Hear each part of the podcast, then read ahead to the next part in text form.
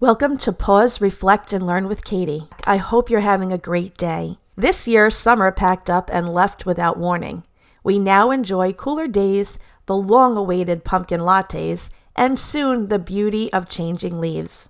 It's also the time of year when people consider welcoming a new dog into their home. A large percentage of dogs find homes around the holidays. We don't want those dogs to find temporary homes. We want them to find forever homes. So today we will provide things to consider before welcoming a new dog into your life. And we will begin that discussion after this brief break.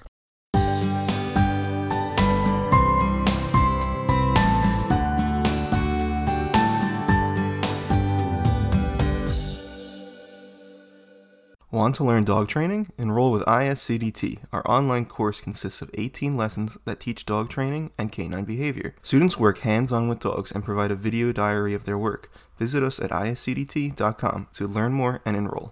So, your client is considering a new dog, and this is an exciting time for them. And while it may have been a long awaited decision, that doesn't necessarily mean that they won't use only their heart when choosing a dog. When we rescue dogs with only our heart, we sometimes end up regretting that arrangement, and in the long run, it's the dog who suffers. So today, we are going to provide 13 tips for dog trainers and other dog professionals to show their clients before the clients go looking for a new fur baby. And here is our dog adoption checklist. Number one, Google it. Most animal rescues and shelters post pictures and information online about available dogs. Before visiting kennels, you can go online to see what dogs that they have available. And before making an appointment to meet the dog, research the traits and care required for the breed you're interested in adopting in order to ensure the energy level and required care is manageable for your family. Show me the money. Welcoming a dog into your home costs money a lot of money. So consider the cost over a 16 year period. Because if you're lucky, that's how long your dog will live. Here's some of the expenses that you should consider before getting a dog. You will have to neuter and spay the dog, pay for vaccinations and vet visits. You'll need to microchip your dog, purchase preventative medication.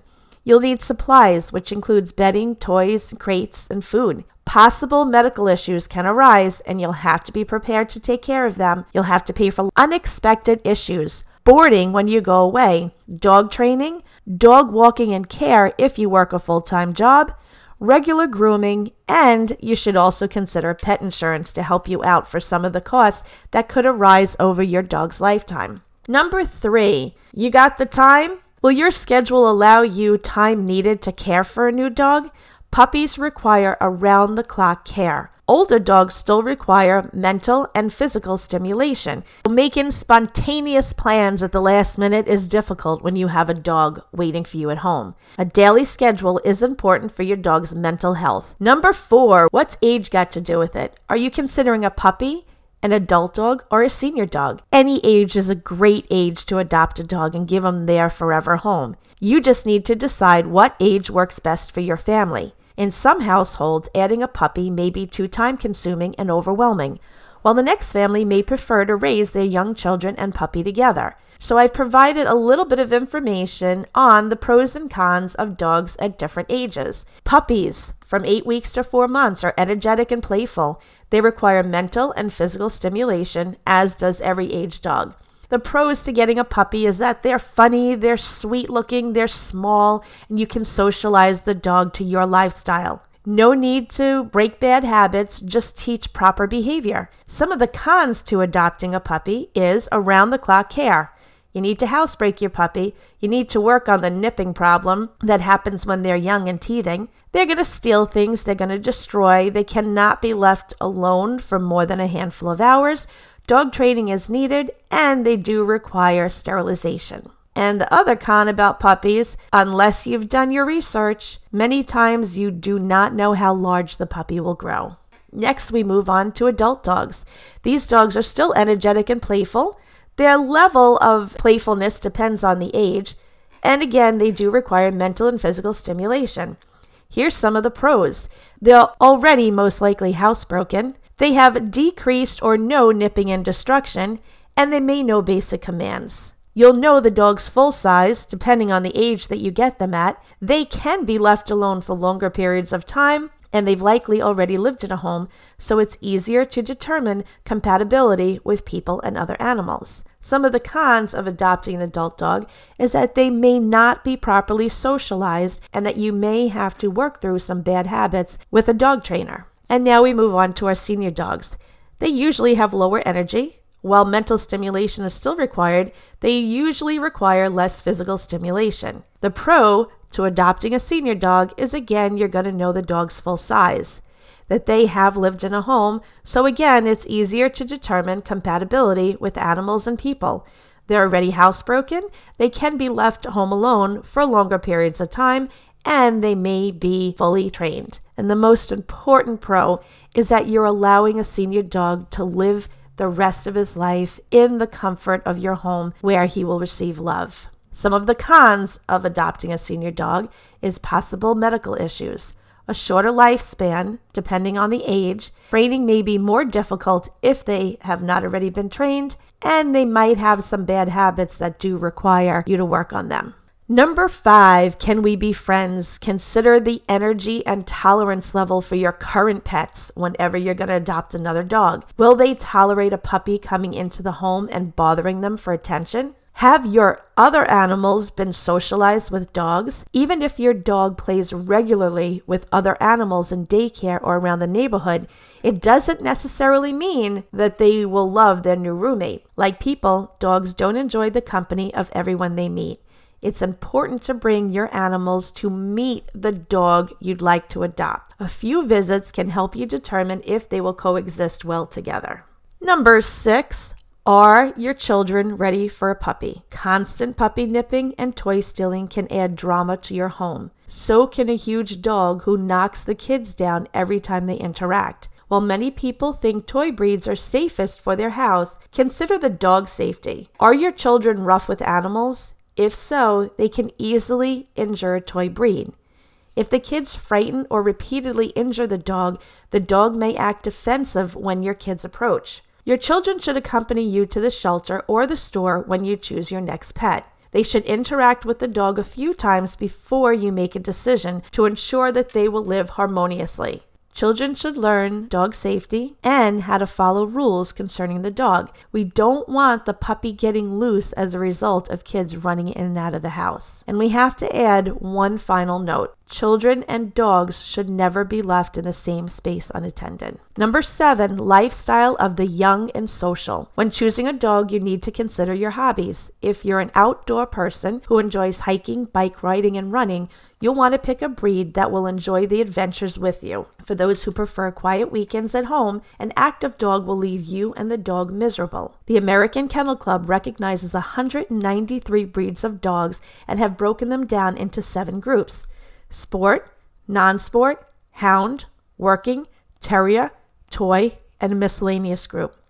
Researching each group of dogs will help you determine which breed is likely to fit in your lifestyle. And we're going to provide a short introduction to each of those groups. You can obtain a wealth of information on every breed of dog by visiting the American Kennel Club at akc.org. So I want you to listen to the little brief introduction that we've done for each of the dog groupings, and you can then determine which of the dogs on our dog adoption list best fits into your family. The first is the sporting group. They're active and alert, first developed to work with hunters and enjoy water activity and retrieving. They require daily exercise. The next is the hound, hunters with acute scenting powers used to follow a trail. Plenty of stamina, especially when it comes to running down prey. Some have a unique sound known as baying. The next is the working group. They're a quick steady, intelligent, strong, and alert. This group works as guard dogs, sled pullers, and water rescues. They are large in size and natural protectors. For this reason, owners must properly train and socialize these breeds. The working group could be too challenging for first time dog owners. The next is a terrier group, a feisty and energetic group whose size differs from very small to large. They enjoy hunting vermin, can be stubborn but make great pets. They require regular grooming and daily maintenance. Moving on to our non working group. Their coats vary, and so do their size, appearance, and personality. Groups come from various backgrounds, so it is hard to generalize them from other dogs in the group. They're active dogs who make good watchdogs, and they do well living in a house. Moving on to the herding group, up until 1983, dogs in this group were lumped together with the working group, and this is according to akc.org. It is instinctual for them to control the movement of other animals. They tend to herd their owners and human children and often are used for police and protection work. They make excellent companions and respond well to training. And finally, our toy group. They're small in size but big in personality. They're affectionate, sociable, and adapt to so many lifestyles. They're smart, energetic, and have protective instincts. They make great lapdogs and do well in apartments. So we thank the American Kennel Club for providing each of these groups and a little information about each of them. We suggest that you visit akc.org so this way you can find the perfect dog for your family. Moving on to number eight, we got a job for you. Families may adopt a dog with the intent that the dog will provide a service. Some want an emotional support dog, while others are looking for a therapy dog or service dog. Rather than choosing your dog by breed, you need to examine the temperament of the dog to determine if they would make a good fit for your needs. Proper training and socializing can increase your puppy's likelihood to fit the demands, and with an older dog, the temperament is already evident, so it might make it easier for you to pick the dog that will fit the service that you're looking for. Here is a brief description of canine temperaments and characteristics, again coming from the American Kennel Club. The first are happy dogs. They love people and other animals. They can be overly excited and often find themselves in trouble for exuberant behavior. Two are confident dogs. They are team players, but they will take control.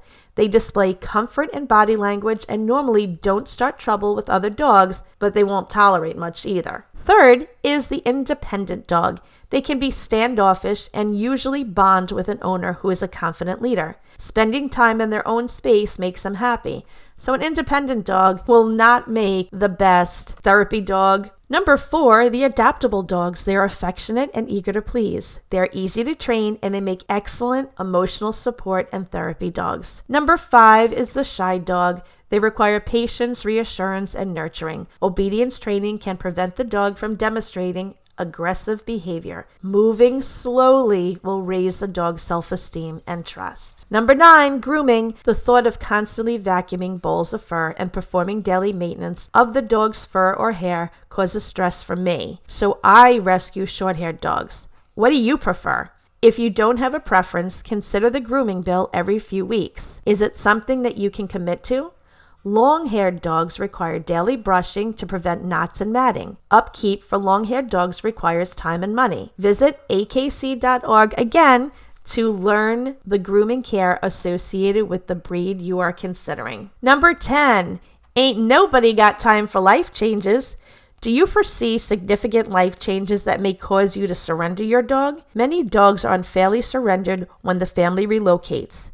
If you plan to change apartments or downsize to a co op, you may run into a situation where all dogs are banned or certain breeds or size of dog are not permitted. This means you will have to pass on your dream home to find one that will accommodate your dog. So make sure that you are willing to be flexible if you plan to relocate. The same rings true when you get married to have children. It is devastating when the person a dog loves more than themselves tosses them in a shelter due to life change. If you foresee a situation where having a dog is temporary, then it may benefit you to volunteer as a foster parent rather than adopting or purchasing a dog. Surrendering or abandoning a dog is life shattering for the animal. In many cases, the older dogs and cats spend their remaining years living in a shelter environment. Number 11 the truth about allergies.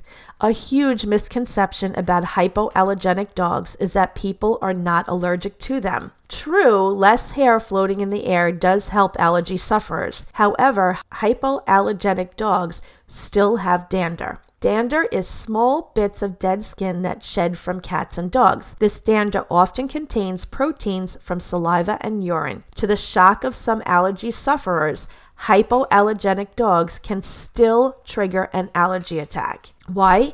Many people may be allergic to the protein in the dander. It is important that every family member spend time with the dog, then wait a day or two to make sure that an allergy attack does not flare up. I would rather you decide not to get the dog than to bring him into your home and have to return him because it can be devastating for your family, especially for the person who has the allergy. Number 12, don't compare. Your new dog is not going to mirror the lives of the dogs you've had in the past.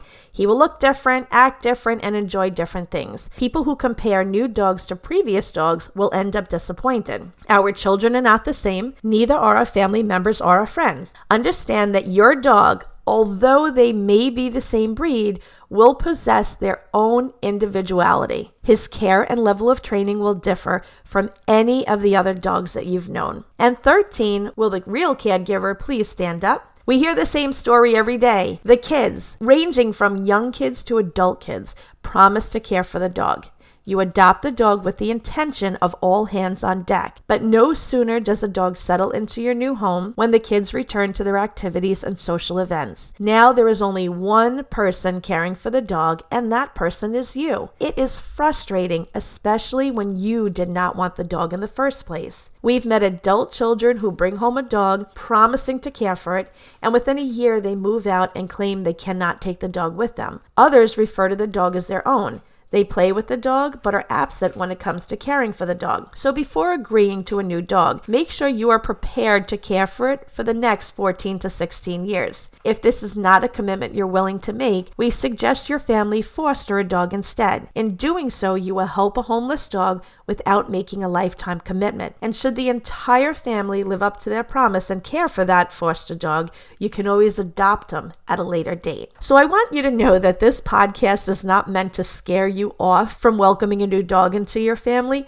We just want to ensure that you're ready for the commitment and know how to pick the right dog for your family. Looking into the sad eyes of a dog and hearing their tale of woe is not helpful when making a decision. I'll tell you, I had to turn off so many pages on Facebook because looking at these dogs' faces and hearing their sad stories was heartbreaking for me. And it will be heartbreaking for you too. Dogs are work, but they make the most wonderful companions. We just want to make sure that you're ready for it. The number of dogs surrendered each year is staggering. The number of those who lose their lives in shelters is even worse. Dogs never give up on people.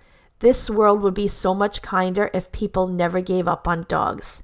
If you are ready to adopt a dog, we know that you'll find the most perfect dog for your family, and we know that you will enjoy a lifetime with them. It is tough at first, especially when you have a puppy or any new dog coming into your house, but once that you establish a routine, once that you get training, and the dog fits in perfectly, you will enjoy a wonderful life together. Before we end today, we want to know Did our dog adoption checklist help you in the decision making process of welcoming a new fur baby? We hope so. Let us know. So we paused and learned. Now it's time to reflect. You cannot change a dog's past but you can rewrite his future. Adopting a dog not only saves lives, it makes sense. And that is great advice. Don't worry about your dog's past. Don't be stuck in feeling sorry for the dog and letting that prevent you from creating a wonderful life. The dog's past is behind him. The present is now, and your present to your dog is giving them a stable and happy home. That is all that we have for today. If you've enjoyed this podcast, we ask you to like, subscribe, and leave a review. And of course, tell your friends about us too, because we enjoy teaching you to train them. Have a great day.